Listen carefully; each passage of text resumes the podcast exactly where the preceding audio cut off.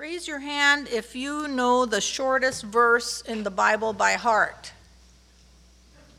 Okay, prove it. And? You don't know where that's found? Hmm.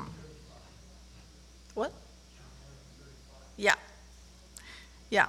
Um, as a child, my husband grew up in a southern church where children had to stand in the front, and Easter was notable for this, in their Sunday best, and they had to recite a verse that they had memorized.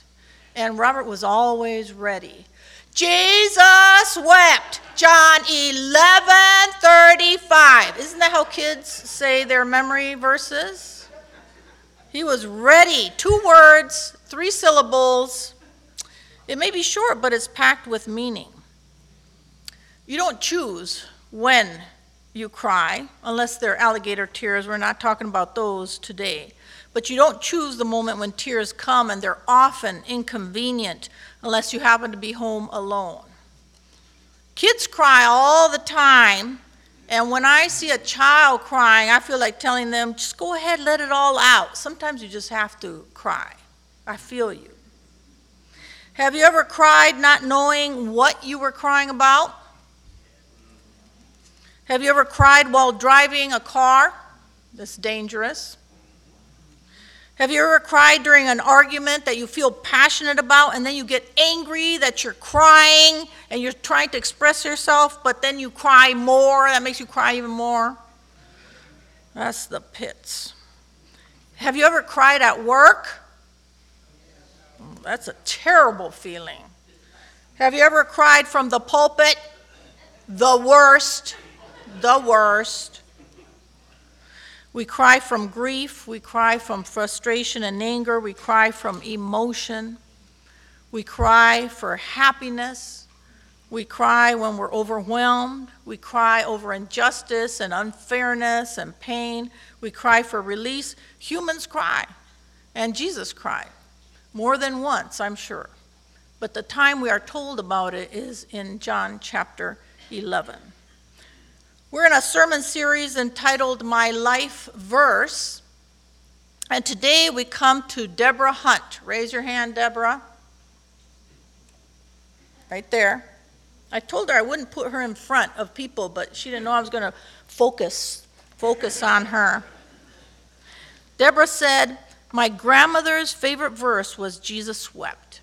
Every time we ate or said a prayer, my grandmother repeated that verse."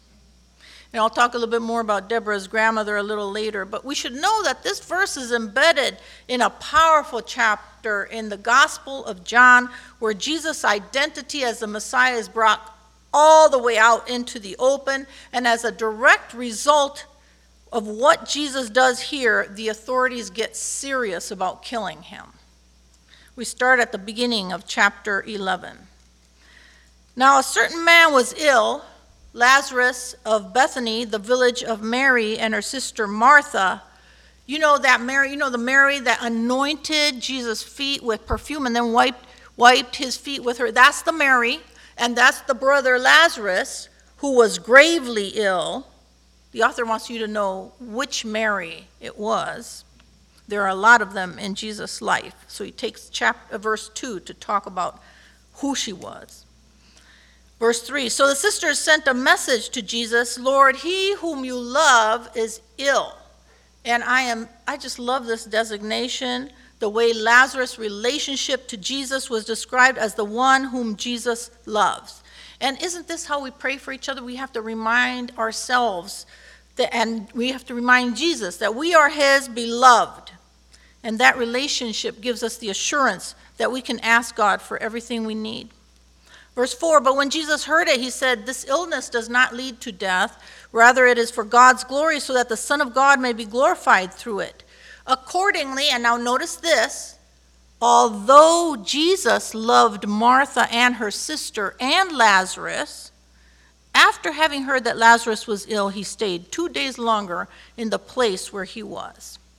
And at this point, if we're reading this for the very first time, we would be puzzled. I know the disciples had a permanent, like, wrinkle line right here in their forehead when they're trying to figure out What is Jesus doing and what is he saying? What does he mean? In this verse, we see the struggle with God over his timing, over an answer to prayer that we need right now. Mary and Martha said, My brother is sick, come fast. And Jesus lingers two days, knowing this information. We pray, we ask, we are feeling desperate in prayer. We send word to Jesus that we need a speedy answer, that we're in an urgent situation, and none comes in our timing.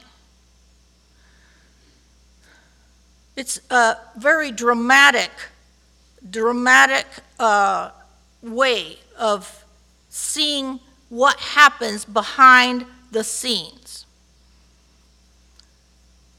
We get to see what Jesus is really up to. We, that's not available to us to see what Jesus is up to in our lives, but we see what happens behind the scenes.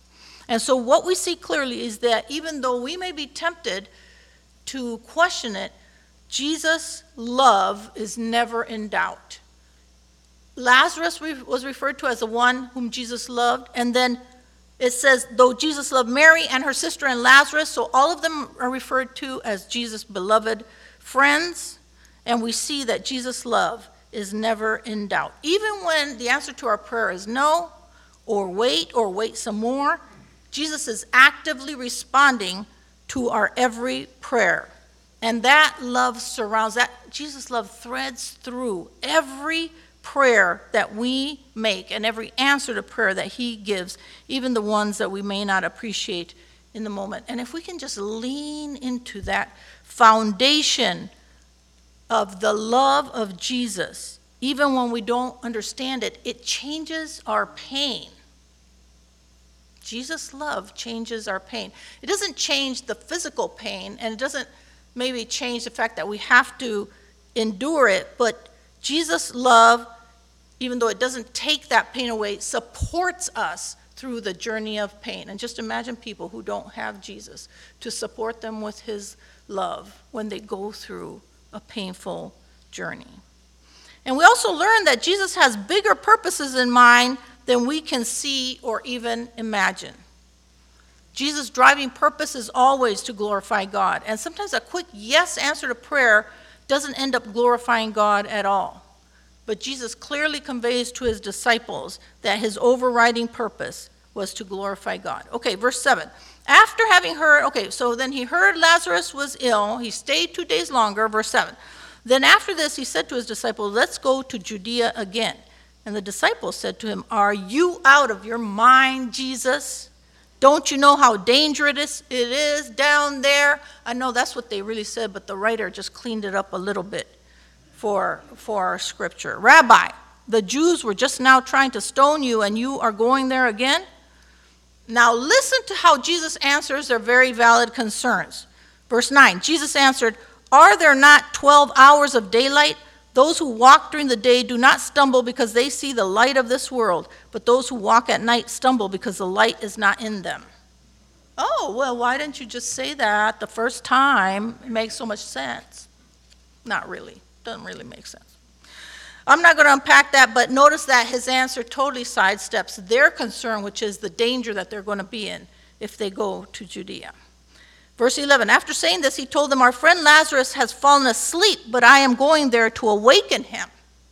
The disciples said to him, Lord, if he has fallen asleep, he will be all right. All the more reason not to go into dangers. Lazarus is just taking a nap. Why you got to go to awake him up from his nap? Verse 13 Jesus, however, had not been speaking about his death, but they thought that he was, had been speaking about his death, but they thought he was merely referring to sleep. Then Jesus said, told them plainly, finally, plainly, finally, Lazarus is dead. For your sake, I'm glad I was not there so that you may believe, but let us go to him. Thomas, who was the twin, said to his fellow disciples, Let us also go, that we may die with him. This is doubting Thomas, as we sometimes call him, and he makes such a charged state, uh, statement of loyalty here, like maybe the hairs on his arm are rising, like, I'm going to keep following Jesus, even when it's scary. And he led all the disciples in this. We're just going to go there together. What a statement of faith. Verse 17 When Jesus arrived, he found that Lazarus had already been in the tomb four days. Now, Bethany was near Jerusalem, some two miles away, and many of the Jews had come to Mar- Martha and Mary to console them about their brother. Now, now it's going to be Mary's turn for her confession of faith. When Martha, it's going to be Martha's turn. Did I say Martha?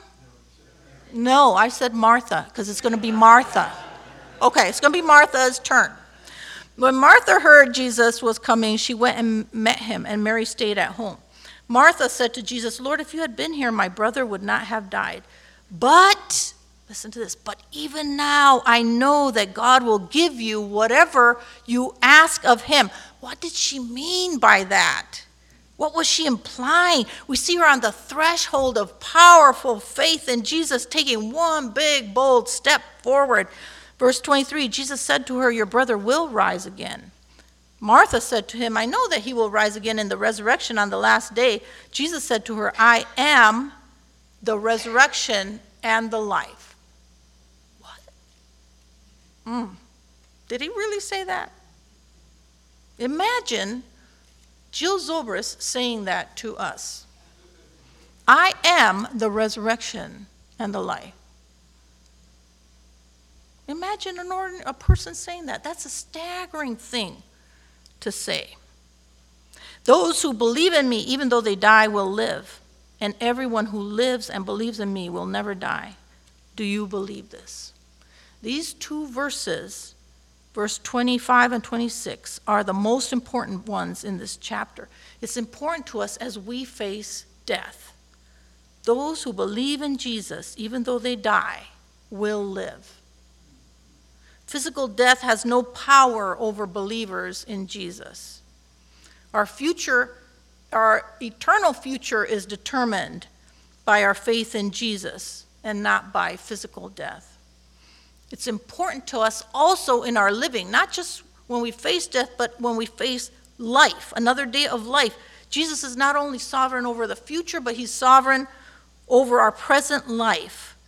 Believe that Jesus is the resurrection and the life impacts our present and our future life. Do you believe this? The way the gospel is written, uh, John meant to ask every reader, Do you believe this? That's supposed to go directly to us who read this. Because unless we believe in Jesus and His Word, His offer of transformed life has no effect, no benefit for us. Verse 27 Martha said, Yes, Lord, I believe that you are the Messiah, the Son of God, the one coming into the world.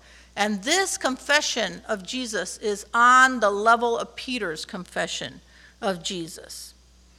When she had said this, she went back and called her sister Mary and told her privately, The teacher is here and is calling for you. And when Mary heard it, she got up quickly and went to him. Now, Jesus had not yet come to the village, but was still at the place where Martha had met him. The Jews who were with her in the house, consoling her, saw Mary get up quickly and go out. They followed her because they thought that she was going to the tomb to weep there. When Mary came to Jesus and saw him, she knelt at his feet and said to him, Lord, if you had been here, my brother would not have died. Those are the exact words of Martha when she met Jesus. When Jesus saw her weeping and the Jews who came with her also weeping, he was greatly disturbed in spirit and deeply moved. And he said, Where have you laid him? They said to him, Lord, come and see. John 11 35. Jesus wept.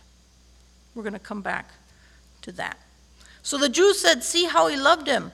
But some of them said, Could not he who opened the eyes of a blind man have kept this man from dying? That's what Mary and Martha said.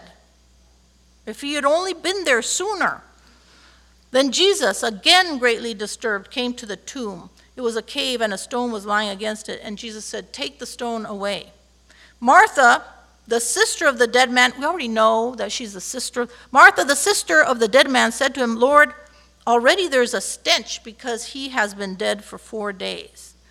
And it's not, I don't think it's not, it's not that she didn't believe in Jesus at this point.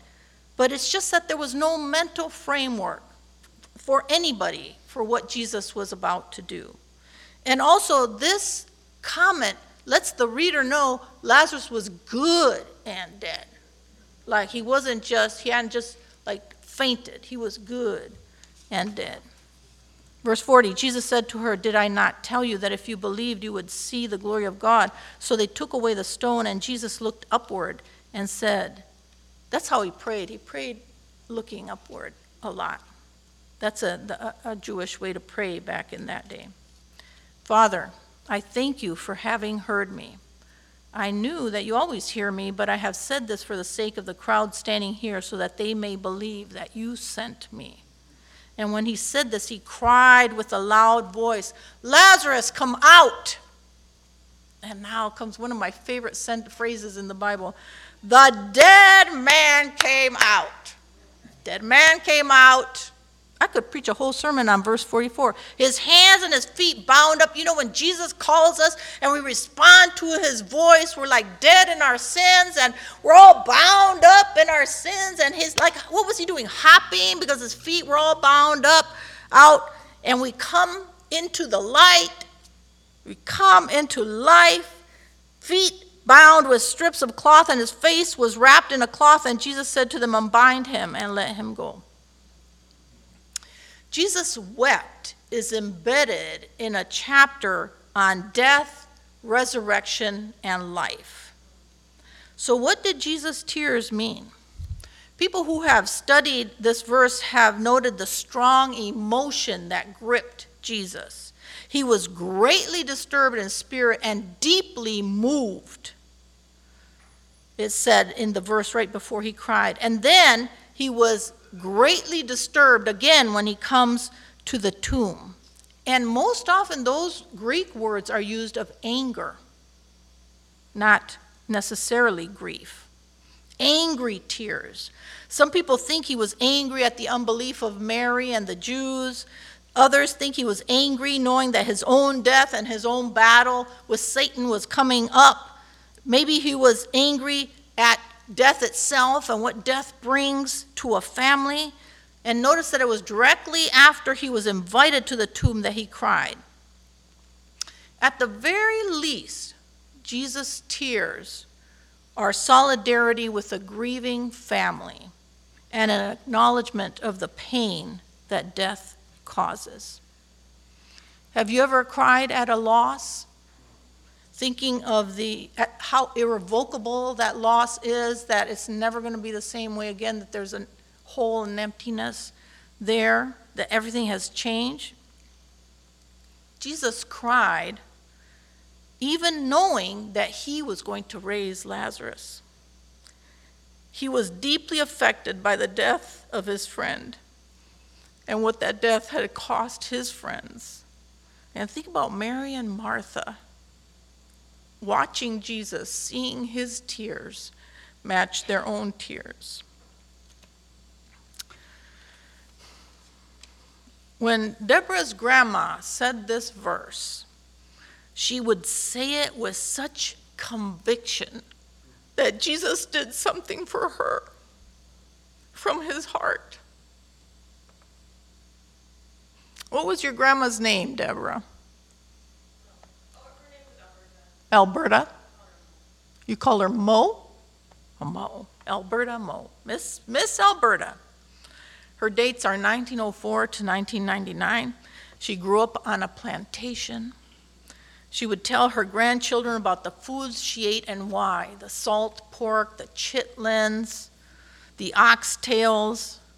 They ate this food because it was throwaway food, not fit for the big table.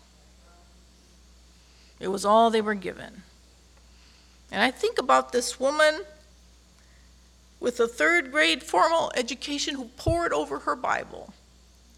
Everybody saw her reading her Bible all the time, Deborah says. And I think about what she saw in her lifetime as a black woman. That was practically the whole of the 20th century, right there.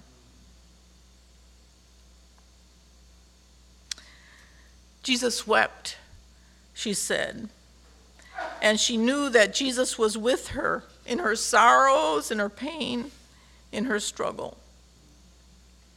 My husband told me that it was very common in the South in those days for kids to pray those words at a mealtime.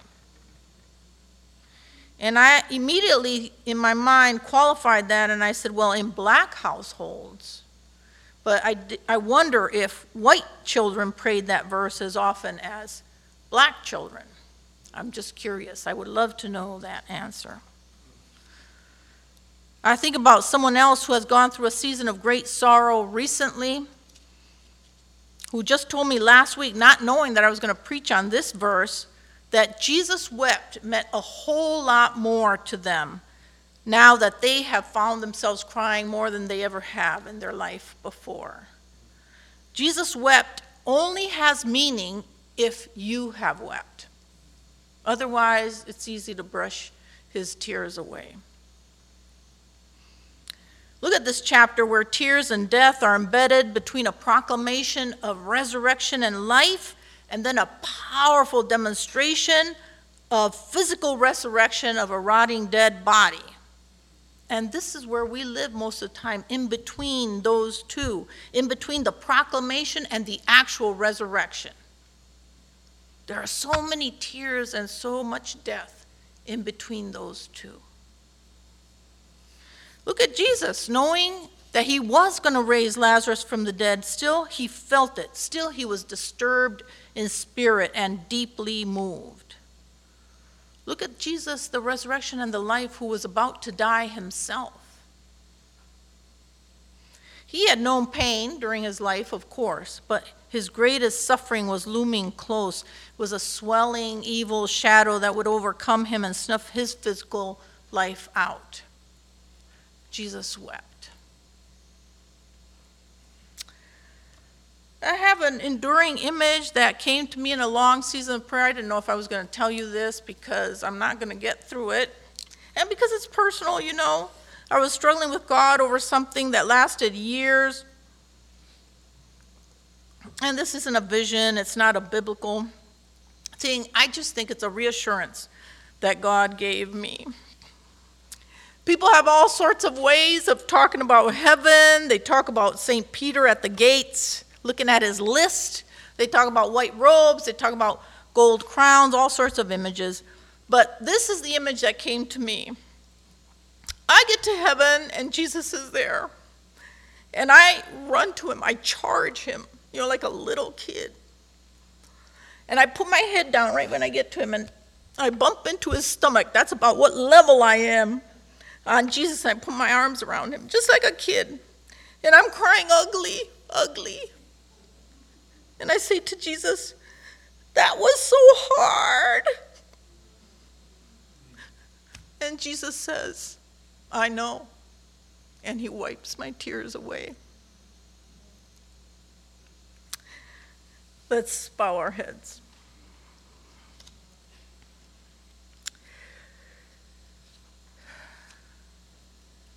Wonderful Savior, you do know you do know all about our tears, our suffering, our pain, our anguish. You know and you care. And you've cried. That means a lot to us when we go through our own suffering. And we want to thank you for that today. We're going to Thank you for your sacrifice for us, for your death for us, for giving yourself willingly to us. So we just want to thank you. Thank you for your tears. In Jesus' name, amen.